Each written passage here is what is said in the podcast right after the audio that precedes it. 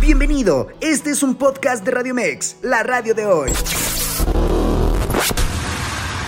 Escucha Sonar Expertos, área jurídico legal con el abogado Juan Carlos Rodríguez.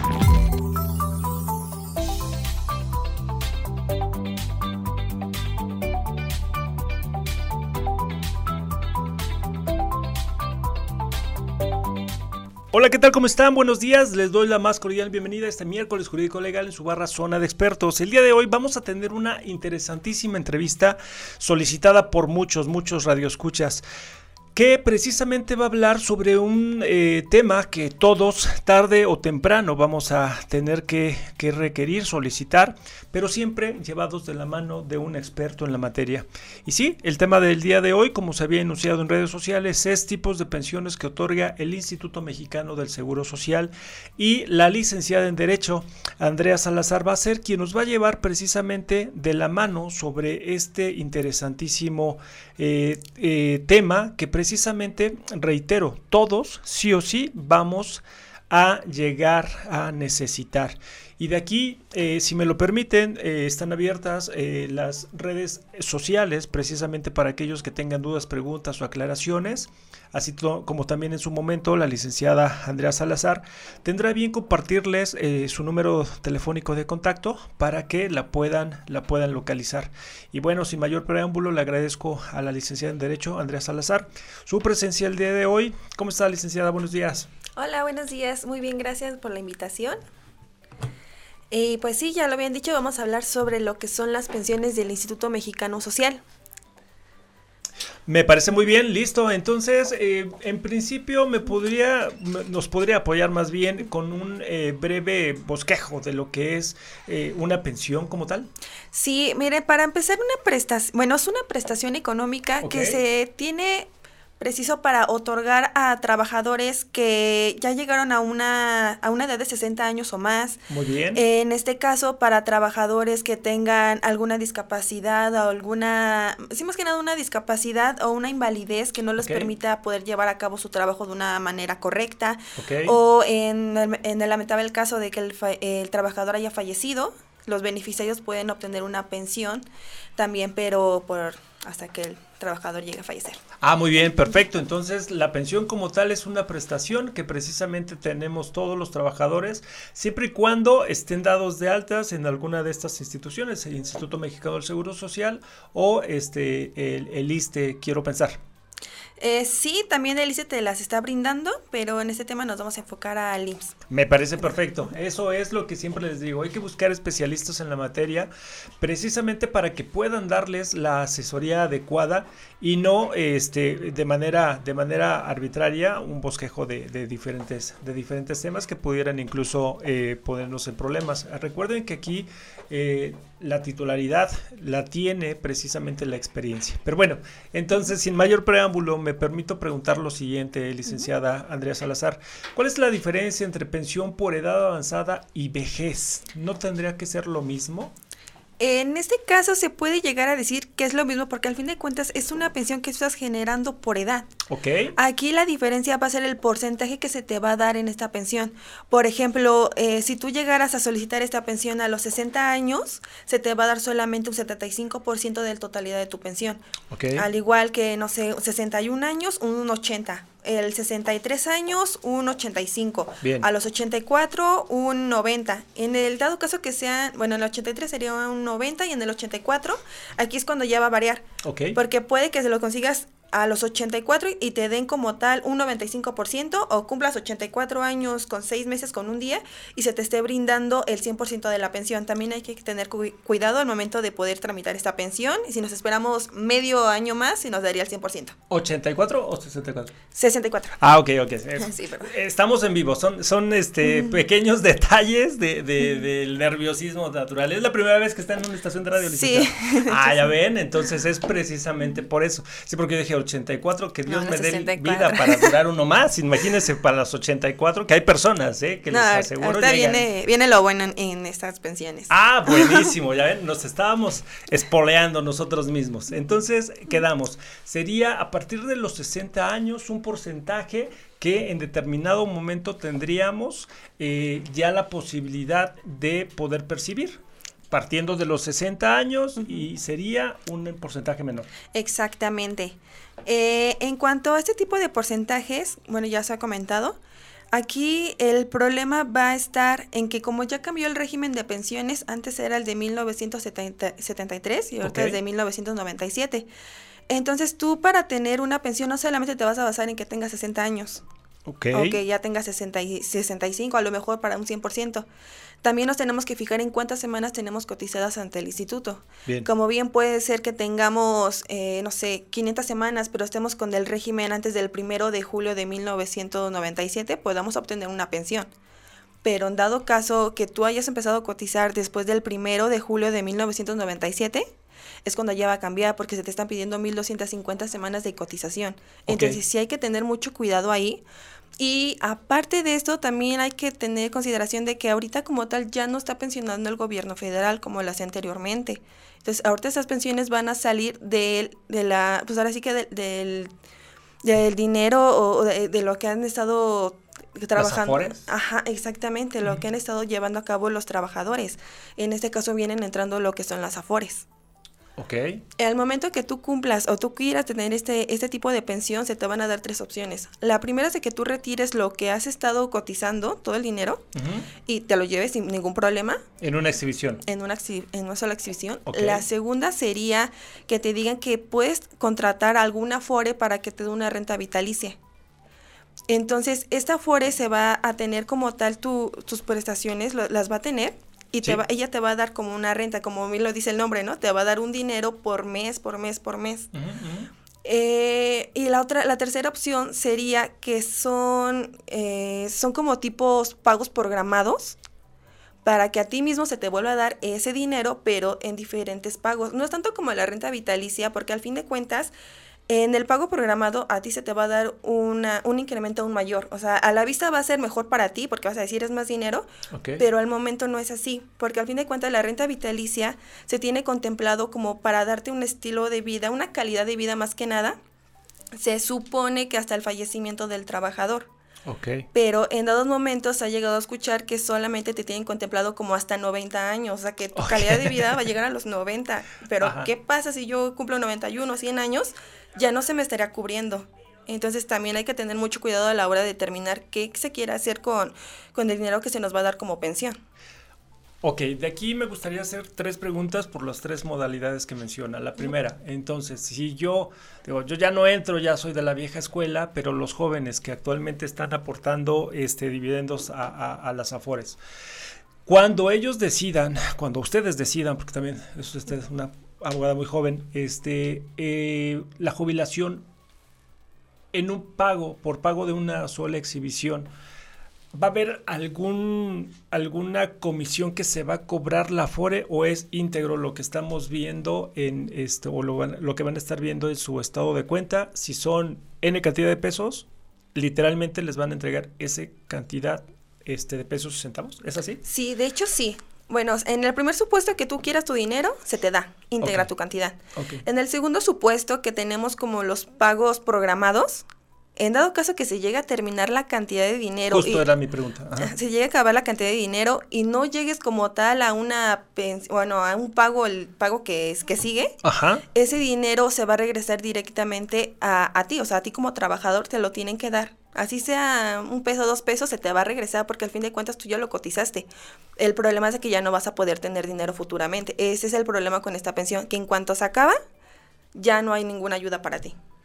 Ok, ok, listo. Entonces solamente voy a poder acceder a lo que ahorré. Si me apliqué durante toda mi vida laboral, posiblemente tenga un, un estilo de vida hasta los 90 años, muy seguramente. O este, pero si en determinado momento solamente quise ya aplicarme los últimos cinco años, pues prácticamente no voy a tener un, una solvencia como la que pudiera haber tenido. Sí, de hecho cuando nosotros no llegamos a cotizar, realmente las semanas que se te están pidiendo es muy imposible que a ti se te vaya a dar estas opciones. Ok. Eh, inclusive si tú, como, como acaban de comentar, cinco años cotizando no llego realmente a nada, okay. se te va a dar el dinero, más no se te va a dar una opción de poderte pensionar por ninguna forma porque no hay cómo acreditarlo.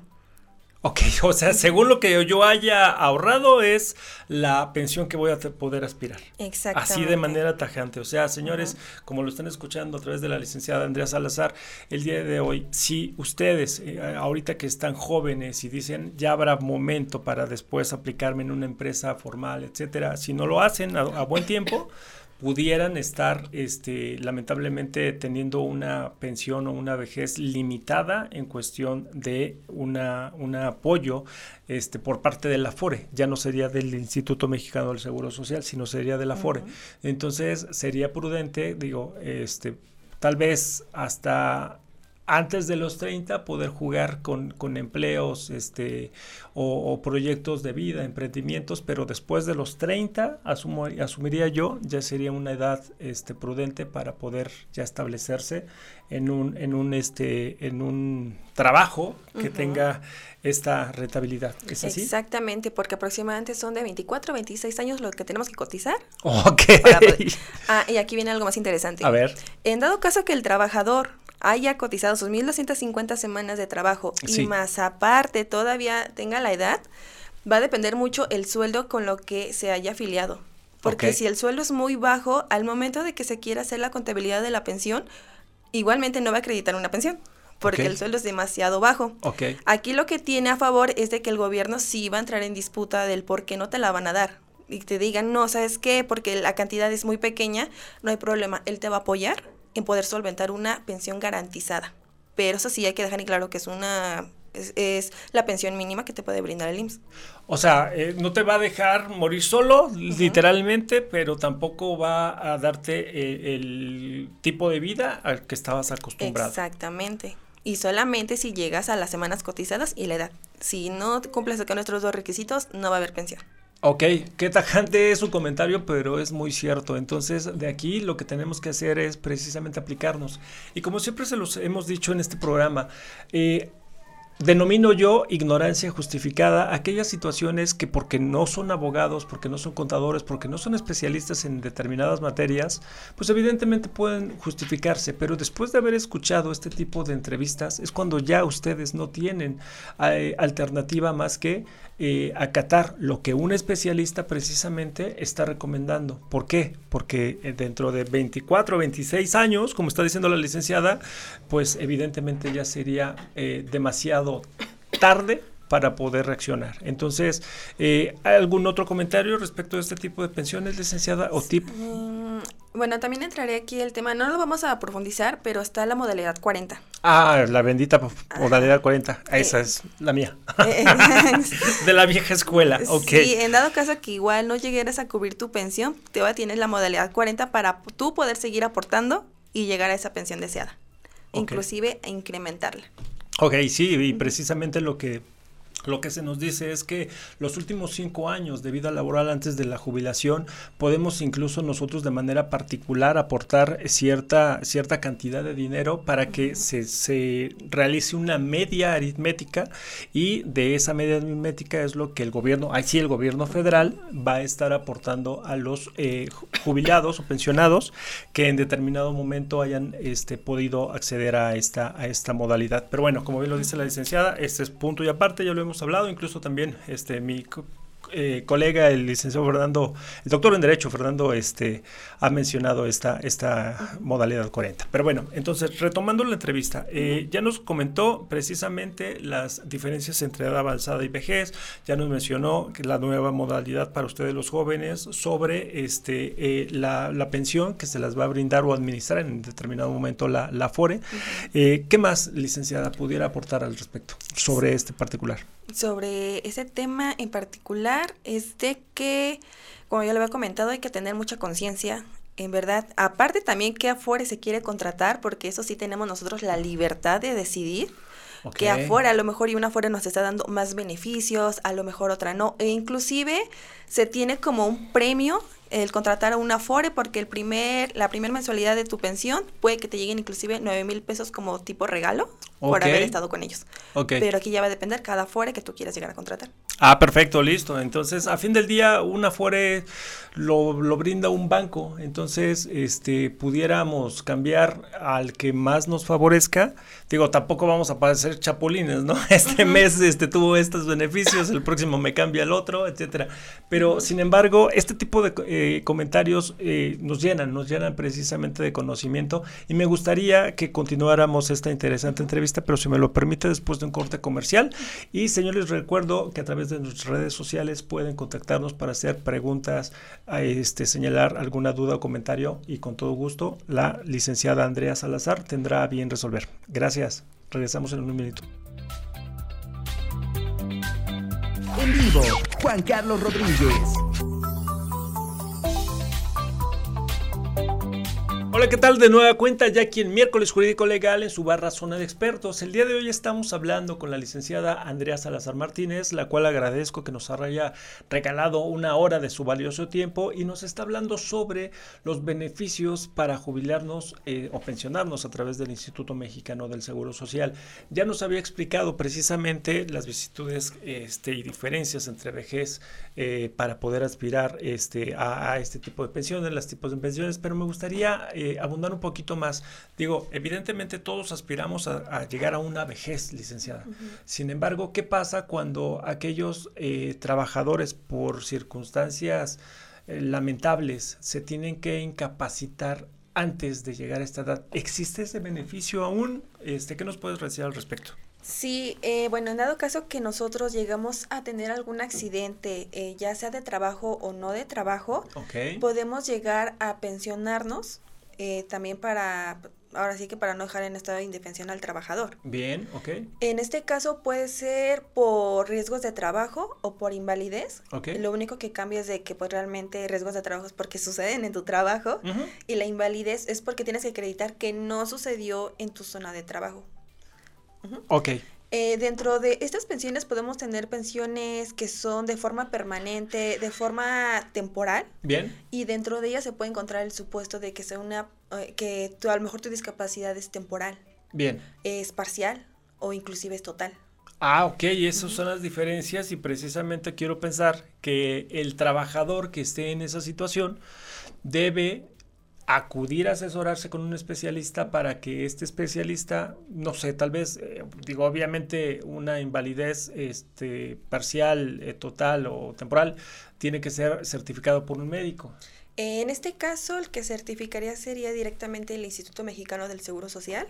Se te daría primero como un dictamen médico, en el que se te va a hacer el examen físico para saber realmente cuál es la discapacidad que se te está dando y si realmente está afectando a tus facultades o aptitudes para poderte desenvolver dentro de tu área de trabajo. Ok, ok. Una vez que se nos dé este dictamen, se nos va a dar un certificado donde nos diga que sí, realmente tenemos esta incapacidad y es el que vamos a presentar para que se nos pueda llegar a tramitar la pensión.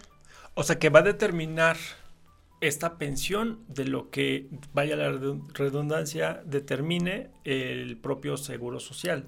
Si un médico, tu médico general o el médico de, urgencias, no sé qué médico sea, este tendrá que determinar que Juan Carlos tiene una discapacidad de tal porcentaje, este, y ya de ahí yo obtendré el beneficio correspondiente. ¿Es así?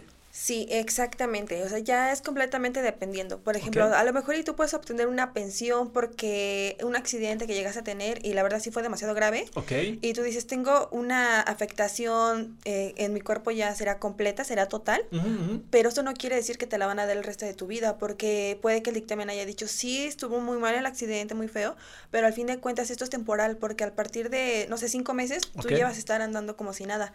Entonces, esto también hay que checarlo mucho porque si nos pueden dar una pensión temporal no puede rebasar de 52 semanas. Ok. A partir de estas 52 semanas se te vuelve a hacer otro dictamen médico para saber si esta pensión sí va a ser ya el resto de tu vida, pero es dependiendo cómo nuestro cuerpo comienza a mejorar o en el peor de las cosas se empiece pues a, deteriorar. Ok, y qué bueno que menciona eso, o sea, todo es por temporalidad, o sea, ahí ese, eh, digo, tampoco se trata de abusar precisamente de estos beneficios, porque tal vez una persona diga, ah, bueno, es que yo tengo esta incapacidad y este, llego a la consulta y me hago el que duele más para que el doctor me crea y me, los, eh, me la otorgue. Sin embargo, quiero pensar que también este tipo de situaciones tendrían una, una este, penalización. Sí, de hecho sí, cuando nosotros llegamos a mentir o, damos un dictamen falso o, no sé, por algunas circunstancias esto es erróneo, sí tenemos este, pauta que se nos ponga una sanción inclusive penal. Ah, ok, perfecto, sí, porque al fin del día pues estamos este, delinquiendo, estamos eh, cometiendo un hecho delictivo que incluso aquí por el tema y por la institución sería un delito federal, o sea, no es cualquier cosa, señores. Y créanme que en ocasiones los federales, o sea, eh, están encantados y gustosos de seguir procedimientos simplemente por el hecho de, que pues, es su competencia y tienen los argumentos y, elementos necesarios. Pero bueno, no, quiero, no queremos espantarlos, pero pongan atención en no mentirle al, al Seguro Social. ¿Y qué otro tipo, este, licenciada? Bueno, de este tipo de pensión también se llega a derivar lo que es la pensión por invalidez. Como ya lo había mencionado, son aquellas, aquellos accidentes que llegamos a tener, bueno, inclusive alguna enfermedad que nuestro cuerpo haya contraído sin necesidad de un accidente. Ok. Pero siempre y cuando estemos ya afiliados al Instituto Mexicano del Seguro Social. O sea, al fin de cuentas, si tú, tú llegas a tener una enfermedad, pero ya fue desde muchísimo antes, antes de que tú te empezaras a afiliar con él, no se te va a ser válido. O sea, tiene que ser después. Ok, aquí, por ejemplo, este, ¿hay alguna, eh, un inter de tiempo o simplemente si hoy yo me afilio, a partir de hoy empieza a correr mi temporalidad? Aquí ya va a depender mucho del dictamen médico que se te llegue a dar, porque obviamente cada persona, cada cuerpo es muy diferente. Lo entiendo. Y todo esto va a variar dependiendo de tu dictamen médico. Otra cosa muy importante, en dado caso que no sea un accidente de trabajo, tampoco puedes llegar al IMSS y decir que quieres una pensión porque te peleaste con un vecino. Obviamente tampoco no. En algo que sea por algún, algún delito, algo, algo delictivo, siempre y cuando uno sea el culpable, no, vas, no va a proceder la pensión. Ah, ok, ok, listo. O sea, sí, si yo me autoflagelo, a ver, espérame tantito, tú, tú no necesitas este, una eh, ¿cómo se llama? Un apoyo económico, tú necesitas ir al psiquiatra. Exactamente, no te, no te, lo van a hacer válido en eso, cuando tú estés en estado de embriaguez, cuando a lo mejor hayas consumido alguna droga, eh, como ya lo mencionaba, por algún tipo de pelea, este, o, o, algún así tipo de accidente que no tuvo que haber pasado si hubiéramos tenido cuidado, no se nos va a ser válido por parte del IMSS. Ah, buenísimo, qué bueno, que, y me, me agradan los comentarios que estás licenciada porque precisamente es la práctica común que debemos de entender todos los radioescuchas, porque hay ocasiones en que, como bien lo dices, este, de repente nos accidentamos, incluso también opera para, para las empresas. De repente decimos, es que la ley dice que en el trayecto de trabajo se puede considerar accidente de trabajo. Efectivamente. Sin embargo, eh, también hay ocasiones en que llegan los empleados y dicen, es que iba en, camino cuando en realidad ese día pensaban faltar por irse de, fiesta, ¿no? Entonces, cuando se les descubre, lejos de perder los beneficios de un finiquito este, o liquidación de su empresa en donde están trabajando, incluso tendrían repercusiones con el propio Instituto Mexicano del Seguro Social. Exactamente, y más porque si es una pensión por riesgo de trabajo, siempre va a venir incluido en cuanto la ley federal de trabajo. O sea, también van a ser ambas leyes juntas para que nosotros se pueda, para que se pueda examinar lo que realmente es un accidente de trabajo y en cuanto al IMSS, si sí lo tuviste o no lo tuviste y cómo te va a afectar. Ah, perfecto. también hay que tener cuidado. Ah, algo bueno de estas pensiones que hemos comentado es, son asignaciones familiares. En caso de que tengas alguna pensión por cesantía de edad avanzada, por vejez o inclusive por invalidez, se te puede incrementar la pensión dependiendo de la carga familiar que llegues a tener. Si, por ejemplo, el trabajador llega a un estado de invalidez y él no tenía ni esposa, no, no, tenía hijos, no tenía ascendentes, se le va a incrementar un 15% de pensión como ayuda. Ok perdón, independientemente de, de, las semanas y todo. O sea, bueno, que tenga los requisitos indispensables para poder tener esta jubilación. De entrada ya tiene un 15% de incremento ganado. Ajá, al final de cuentas, después que se te haga la, eh, ahora sí que, que, el resultado de tu pensión, a ese, esa cantidad se le va a aumentar el 15%. Bien, sí. En dado caso que sea por ayuda y que no tenga ningún otro tipo de familiar. Y ya por cargas familiares viene siendo lo que son los hijos, lo que a lo mejor es la esposa, el concubino, la concubina, o en dado caso que todavía tengamos nuestros padres, nuestros ascendentes. Y va a ir dependiendo también el porcentaje. Si es por hijos, es un 10%. Ok. Igual por cada hijo. Pero ah, por cada hijo. Ajá, por cada hijo. En este caso también va a ser por, en dado caso que tengas a tu esposo, tu esposa, tu concubino, concubina, se te va a dar un 15%. Bien. Y en el otro caso de padre se te va a dar un 10% por cada padre que todavía tengas, eh, eso es que vivas contigo. Ok, o sea que tendrías el beneficio por ser el sustento de tu hogar. ¿Y qué pasa si aquí, licenciada, en determinado momento eh, todavía vivo con mi esposa y ella también tiene la prestación? ¿Se suman? ¿Son independientes? ¿Pueden mezclarse?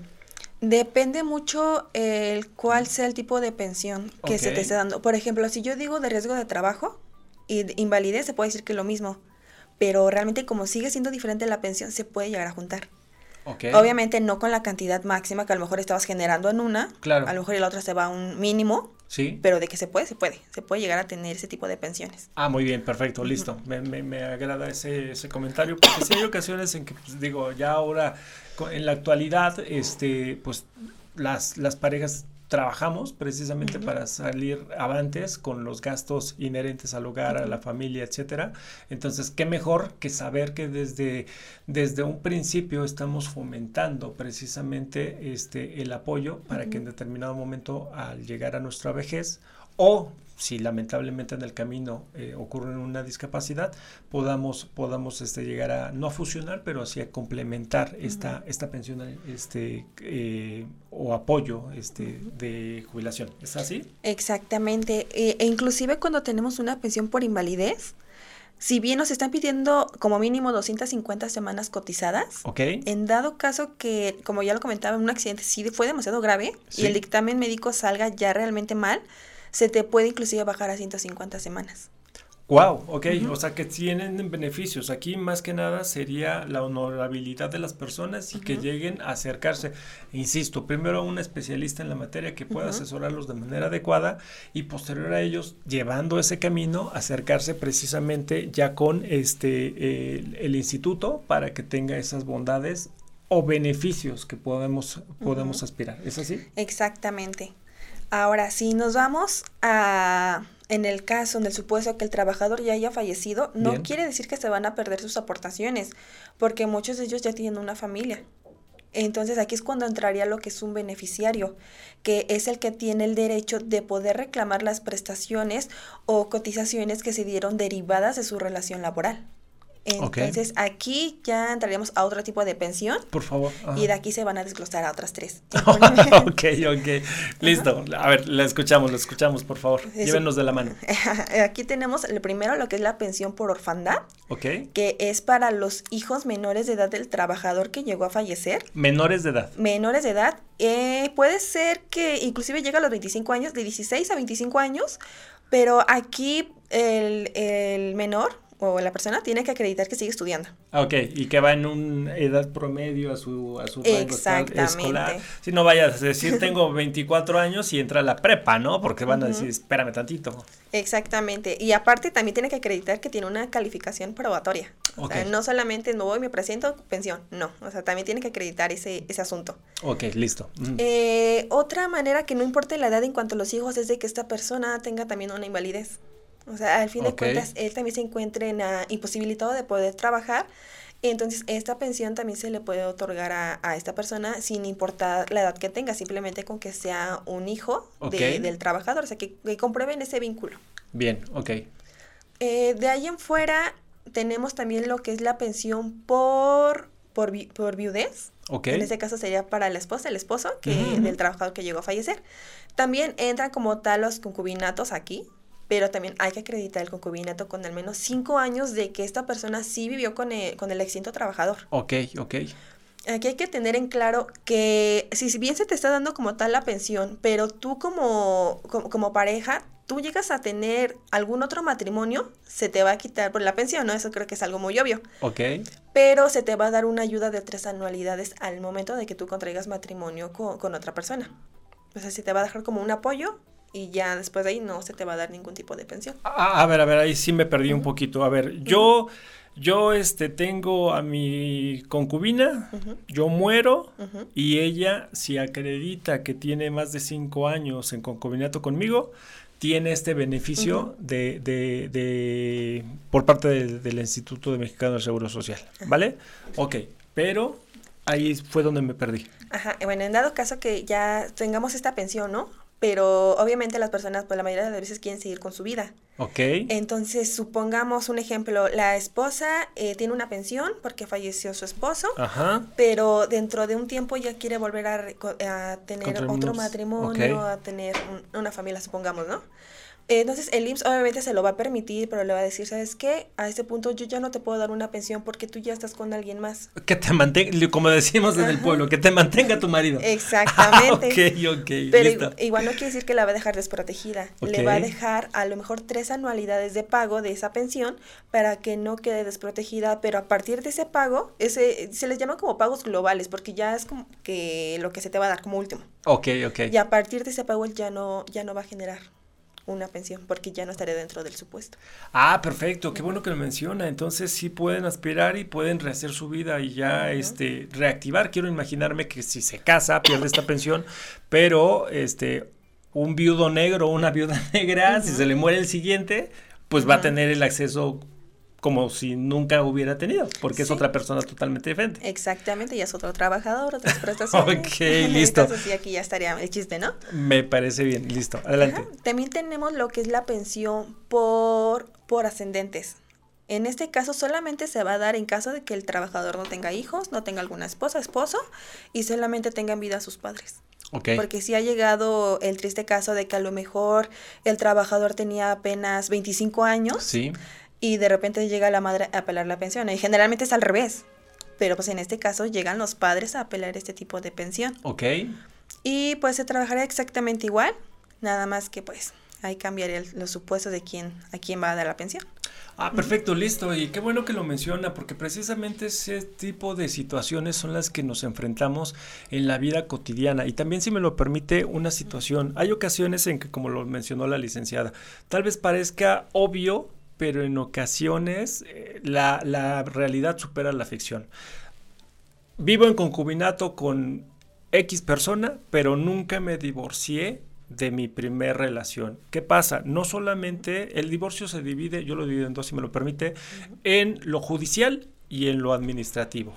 Si un juez de lo familiar ya dictó este divorcio, sí o sí deben de complementarlo en el registro civil, porque si no, uno sin el otro, pues evidentemente no está completo. Pero bueno, entonces imaginemos que llegamos a la- al, al concubinato, cuando se acredite que estaba casado todavía o casada esta persona, evidentemente va a perder el concubino estos derechos y los va a absorber el matrimonio inicial. Exactamente. Ahí hay que tener mucho cuidado porque si a lo mejor tú eres concubino y hay una como tal, alguien con un papel ya legal que diga, este es mi esposo, ¿Ok? eh, pues podemos perder esa, ese derecho a la pensión. O inclusive si el trabajador dejó dos concubinos por otro lado, también podemos perder ese derecho.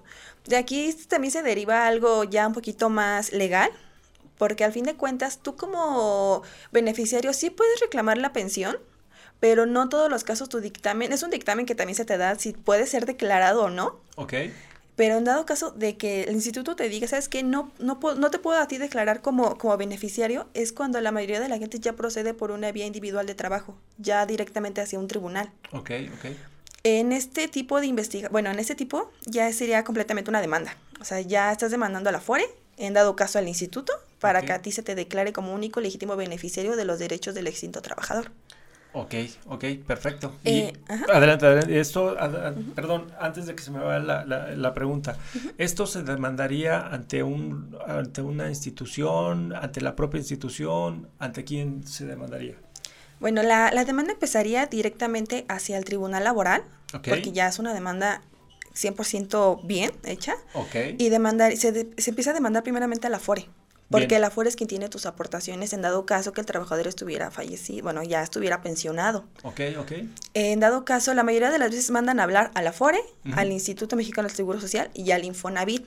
Ok.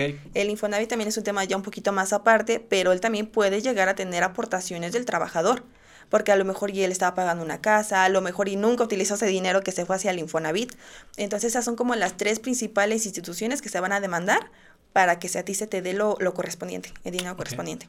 Ok, perfecto, qué bueno que menciona eso, insisto mucho aquí, señores, debemos de siempre buscar al especialista y que nos dé este tipo de comentarios, porque si bien es cierto, la teoría nos indica una situación, podemos leer la ley del Seguro Social, este, su, su, complemento que sería el, el reglamento, etcétera, no hay nada como la práctica, no hay nada como el conocimiento precisamente sobre estos temas. Digo, evidentemente, este, la licenciada, eh, eh, mis respetos, es muy joven, pero tiene el conocimiento sobre, sobre esta materia y que de la mano nos está llevando con esas vicisitudes. Y precisamente son esas las que pueden marcar una, una diferencia. Licenciada Andrea, ¿nos podría proporcionar, este, antes de continuar con la, esta interesante entrevista, redes sociales, teléfono de contacto, por favor? Bueno, sería número de teléfono es el 55 21 18 19 57. Ok. Como tal, redes sociales solo manejaría Facebook, que está como Andrea Salazar Martínez. Perfecto. Y serán las únicas redes sociales que yo. Perfecto, listo. Entonces ya saben, y si no, pueden hablar aquí a Radio Mex o a través de las redes sociales de Radio Mex para que este, seamos el enlace para contactarnos eh, con la licenciada Andrea Salazar Martínez para que puedan resolver, asesorarse, apoyarse con este tipo de situaciones que sí o sí todos, definitivamente todos, vamos a necesitar algún día y que mejor que ser llevados de la mano de una especialista en, en dicha materia. Y bueno, entonces, continuando con la entrevista, este, ya, ya, consideramos los tipos de, pensiones, jubilaciones, las modalidades. ¿Qué otra cosa pudiera aportarnos al respecto, licenciada? Sí, en cuanto, en cuanto siguiendo con el tema de los beneficiarios y el tema ya de una demanda formal, también hay que estar conscientes que el tribunal es muy imparcial. No te va a dar solamente a ti la pauta porque a lo mejor y dentro de tus documentales o pruebas me tengas un acta de nacimiento, un acta de matrimonio. Bien. Eh, va a ser súper imparcial y al momento de que comience la demanda se van a abrir investigaciones. La primera investigación es una convocatoria que se pega directamente en el último área de trabajo, bueno, en el último lugar de trabajo del extinto trabajador, Bien. para que alguien más se pueda pronunciar como un tercero interesado donde diga que él está interesado en esa pensión que también le puede llegar a afectar sus derechos. Ok. A partir de esta convocatoria se va a dar otra convocatoria, bueno, otra, otra investigación, pero esta es una investigación directamente en el último lugar donde vivió eh, el trabajador. ¿Para qué? Para acreditar quién realmente era su dependiente económico, porque a lo mejor tú en la demanda me estás diciendo, yo vivía con él por 20 años, yo tenía tres hijos, vivíamos con él, pero resulta que no, resulta que la esposa ya no lo, ya tenía años que no lo veía. resulta que la concubina tenía, ni, siquiera vivía ahí, o los hijos ya grandes no dependían de él. Entonces, esta investigación va a servir para acreditar directamente lo que se está dando como hechos y el por qué, yo, no, por qué quiere ser declarado como beneficiario. Bien. Entonces, en esta investigación van directamente al domicilio y se pueden entrevistar tanto con las mismas personas que viven ahí como inclusive con los vecinos, porque al fin de cuentas los vecinos también saben de nuestras vidas, ¿no? no, creo, aquí en México no, tal vez en Suiza, en otros países, pero México, es, es raro que esté el vecino este fisgón asomado en la ventana atrás de las cortinas y este que parece más este eh, ¿cómo se llama? Eh, eh, velador que, que otra cosa. No, pero ahí sí, ahí sí, discúlpame, licenciada, pero esa parte. sí, de hecho sí es muy rara las respuestas que llegan a dar en las investigaciones porque saben exactamente de la vida del trabajador. Exactamente. Les preguntan, ¿lo conoces? Sí. ¿Cuántos niños? Como 24 años. ¿Cuántos hijos tenía? Tal, tal, tal, tal. Les describen hasta el último, que es lo bueno, pues porque a ti te apoya como, como el que quiere la pensión, pero aún así es muy raro, ¿no? Sí, sí, sí, tiene razón. Ok, listo. ¿Qué, otras, ¿Qué otras cosas debemos de tomar en cuenta? a, a, partir de, a, a partir de este tipo de investigaciones se van a mandar oficios a diferentes instancias para que digan si tienen algún beneficiario inscrito o algún otro familiar que a lo mejor y tú como esposa no te has dado cuenta y tu esposo tiene dos familias más, ¿no? Entonces, al momento que se mandan esos oficios, te va a salir a lo mejor en el registro civil, esta persona tiene registrado a tal menor, tiene registrado a tal persona, porque entonces a partir de aquí es cuando ya empieza un poquito más la problemática, porque ya no solamente estás tú peleando la pensión, la va a estar peleando terceros interesados que tú a lo mejor no tenías ni la idea que existían. Ok, ok.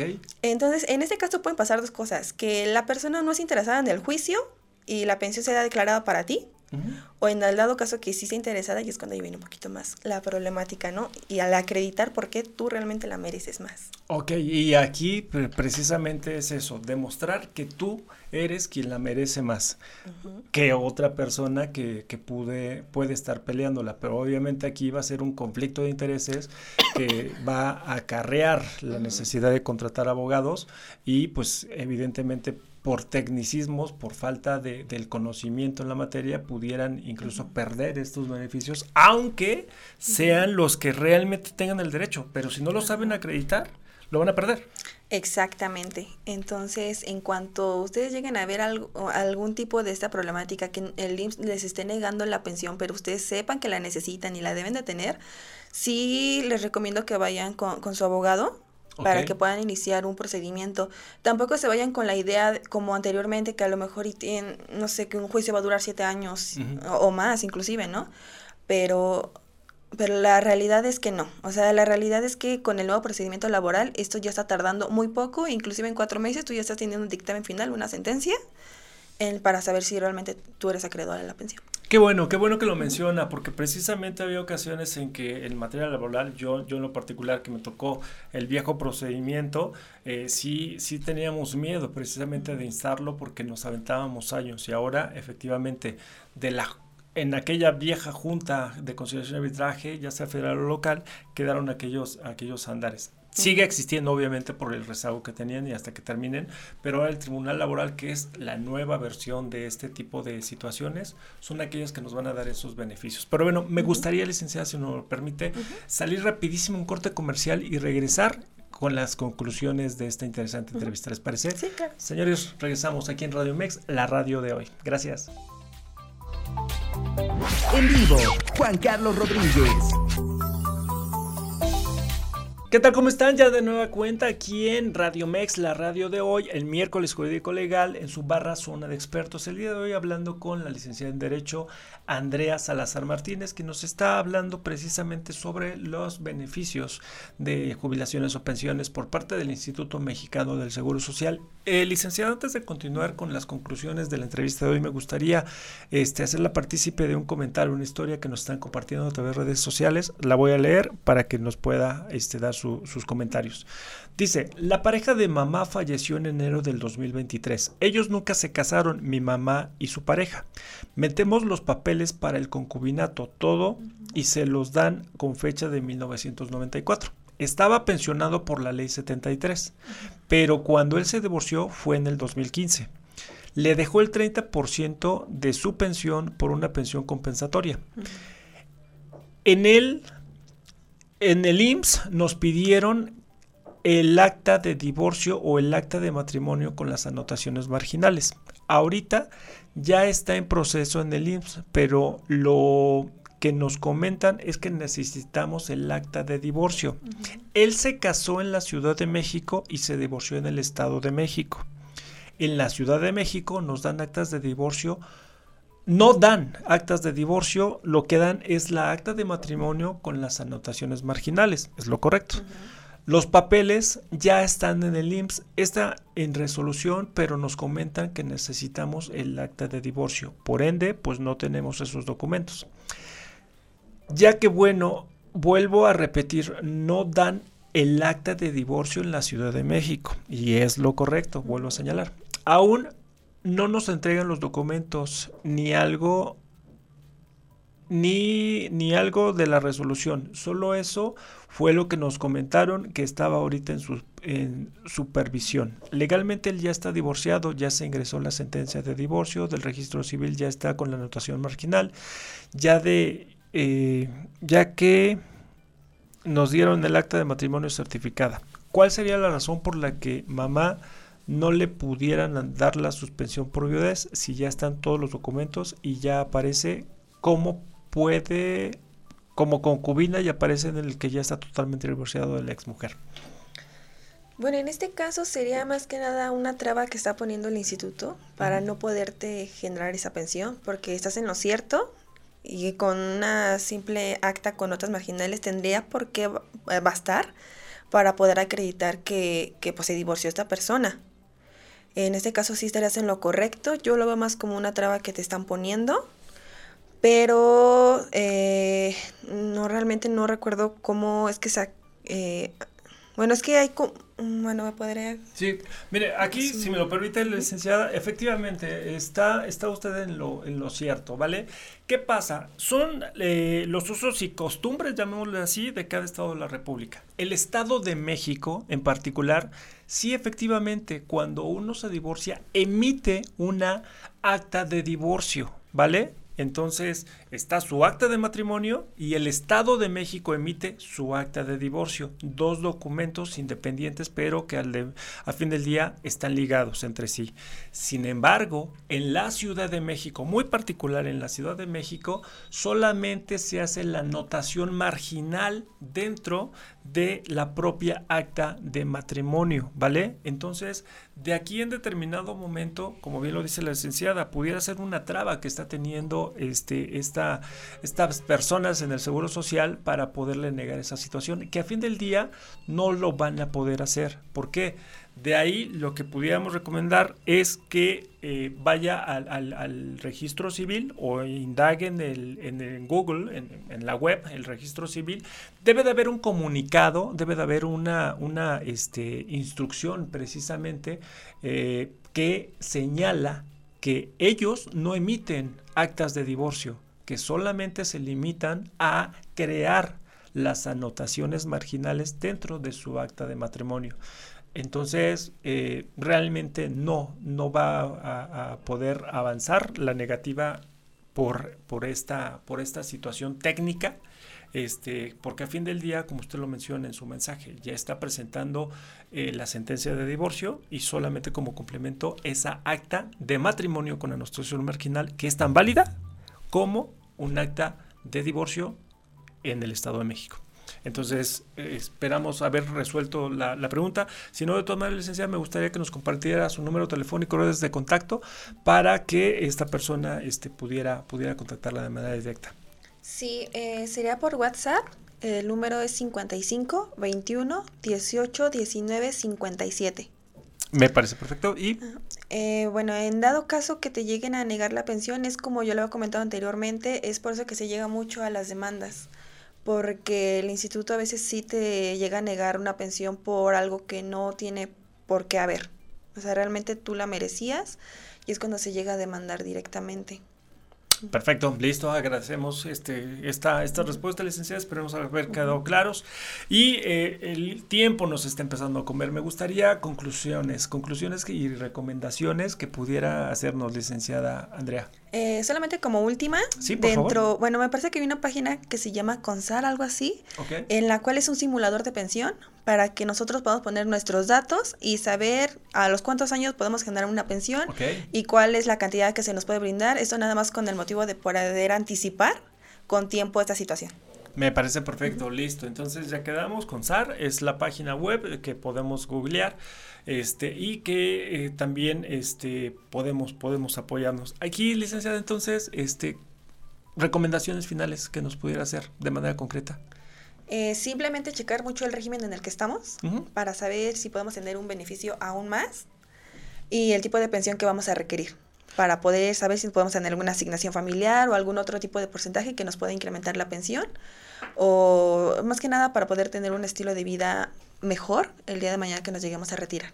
Ok, listo. Entonces aquí lo recomendable, como bien lo dice, es saber este, las semanas que vamos a tener este, cotizando precisamente para poder aspirar a este beneficio y que en determinado momento pudiera ser el más loable, porque sí hay ocasiones en que en determinado momento eh, pudiéramos, pudiéramos estar este, señalando una, una situación que tal vez no estuviéramos este, eh, visualizando este, la actualidad, pero que a fin del día nos va a beneficiar o a perjudicar.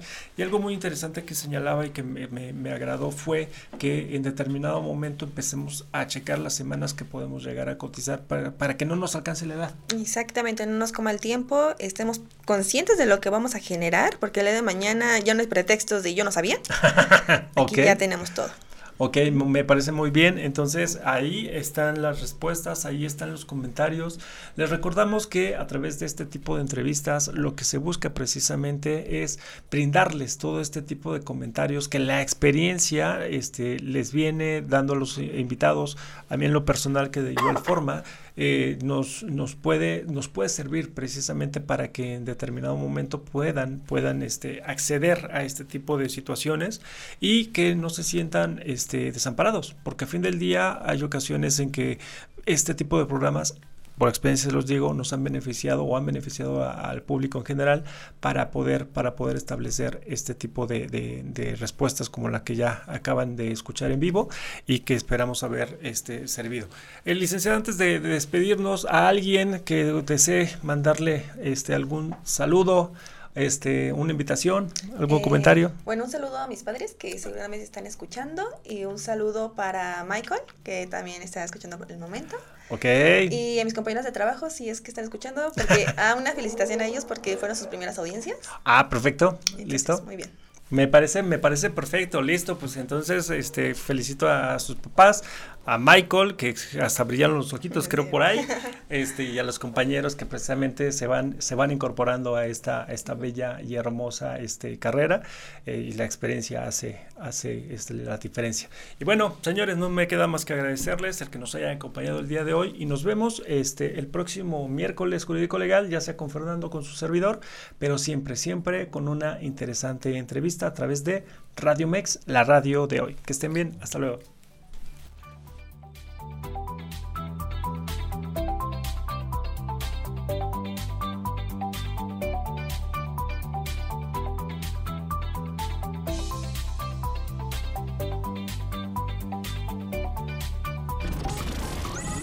Escuchaste Zona de Expertos con la información asertiva del día a día con los profesionales. Zona de Expertos. Escúchanos las 24 horas del día, los 365 días del año por www.radiomex.com.mx. Gracias por acompañarnos. Esto fue un podcast de Radiomex, la radio de hoy.